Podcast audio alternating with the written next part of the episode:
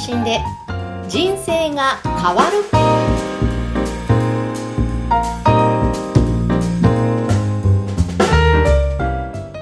こんにちは、小ラボの岡田です。こんにちは、山口智子です。岡田さん、今回もよろしくお願いします。よろしくお願いいたします。新しい年が始まったと思ったら、もうあっという間に月の半分ぐらいになろうとしてますね。なんか早いですね。早いですよね。うんちょっと大切に一日一日過ごしたいなと思っている今日この頃ですけれども。はい。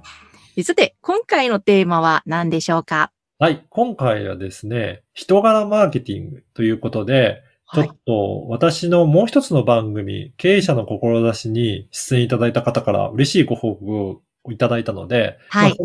のお話にまつわることをお伝えしようかなと思っております。はい。はい。あのー先日、私の経営者の志という番組に出演いただいた方から、あのーまあ、出演していたといただいて、その音声を Facebook に掲載いただいてたようなんですね。ええ。で、その方はいろんな、あの、経営、経営されてる方なので、えっ、と、常に人材募集をされていてうん、まあ、そこで広告を見て、そこからその方の Facebook にたどり着いて、はい。で、それで、音声を、あの、聞いてから、あの、面接に、えーい来ていただいたっていうお話いただいたんですよ。ええ。で、その面接に来ていただいたときに、普通だったら、なんで今の事業をやってるのかとか、どういう思いでこの事業をやってるのかっていうところを、まあ、20分とか30分とか時間をかけて、まずご説明して、そこに思いをな語って納得いただいて上でから、じゃあそれでも良ければ一緒に働きますかっていうことで、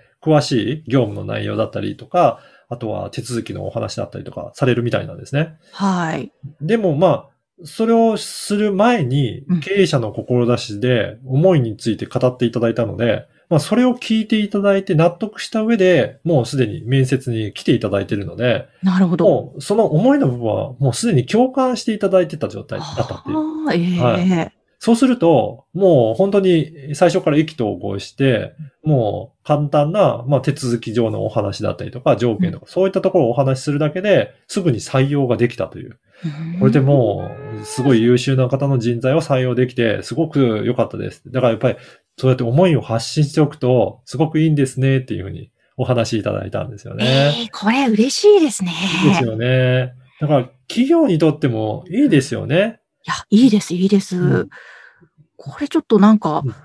きっといろんな企業の方で、はい。あの、優秀な方を採用したいと思ってるところにとっては、はい。すごく実は、ポッドキャスト有効なんじゃないですかね。そうですよね。あの、まあ、大企業だったら、皆さん、あの、新卒だったり中途採用の人も、まあ、その会社行きたいって言って、うんあの、相手の方から応募してくれ、いただけることは、まあ、よくあると思うんですが、ね中小企業の、あの、会社って、うんなかなか、あの、募集しても来ないっていうような企業さんもあるかと思うんですよね。うんまあ、実際にどんな実績があるのか、どういうふうな、えっ、と、実力があるのかだったり、どんな人が働いているのかっていうので、やっぱり分かりにくい部分もあったりとかすると思うんですよね。でもそういったところで、この経営者がどういった理念でやってるか、どういう思いでやってるか、で、どんな事業をやって、あとは働いている人どんな人がいるのかっていうところまで、あの、声を聞いて思いを伝えていただければ、なんとなく雰囲気は感じられるかなというふうに思うんですよね。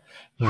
本当にそうですね。もちろん映像も効果的なんでしょうけど、ただ、音声の効果っていうのもかなりありますよね。このありますよね。うん直になんか伝わってくる人柄とか思いっていうのが、音声の方が強いんじゃないかなって思うんですが。そうですよね。あとは、あの、聞けるシーンっていうのが映像だとやっぱり画像で見てなきゃいけないですけど、うん音声だと本当に結構いろんなシーンで移動しながらだったりとか、あとはなんか家事をしながらとか、そういうふうに他のことやりながらでも、一応その話を聞いて、まあ、何時間でもなんか聞いてるっていう方もいらっしゃいますから、うんそういった感じで、あの、いろいろその会社のことをより詳しく知るっていうことは大切かなと思います。そうですね。うん。あと、見た目って結構綺麗に作ると、すごく、うんあの、見た目よく作れたりとかするかもしれないですけど、なんとなく語ってるその話って嘘がつけないっていうか、声は、そうなんですなかなかね、あの、本心言ってるかってなんとなく分かっちゃったりとかするようなものもありますからね。はい、はいうん。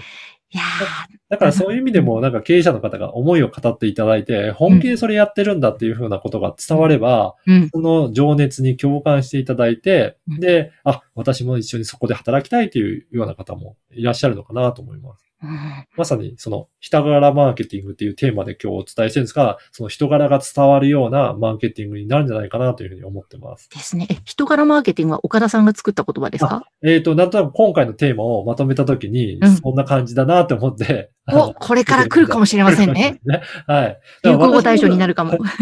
私もだからどちらかというとそこは重視してて、うんあのー私自身の人柄を感じていただいて、じゃあ一緒になんかやっていきたいなっていう人が集まっていけばいいかなと思うので。なので結構私の番組を聞いてきていただいた方は、最初からなんか相性のいいというか、うんあの、すごく一緒に仕事したいなという方が集まってるような感じはしますね。素敵ですね。でも、前回の配信の時もちょっとそういった内容のこともおっしゃってましたけども、はい人と人とのコミュニケーション、その、あの、密な、密なうん、人と人とが、こう、深く付き合っていく中で生まれるものが大切ですよっていう話、今回もうんそのあたり共通してますよね。そうですね。なので、そういった意味でも、なんかこう言って、えー直接お話をしたりとか、そういった部分も大切にしていけたらなというふうに思っております。ですね。ちょっとはい今年は本当そういったところがテーマという感じですね。そうですね。はい。ということで今回は流行語大賞にもなるかもしれません。人柄マーケティング。こちらについてお伝えしました。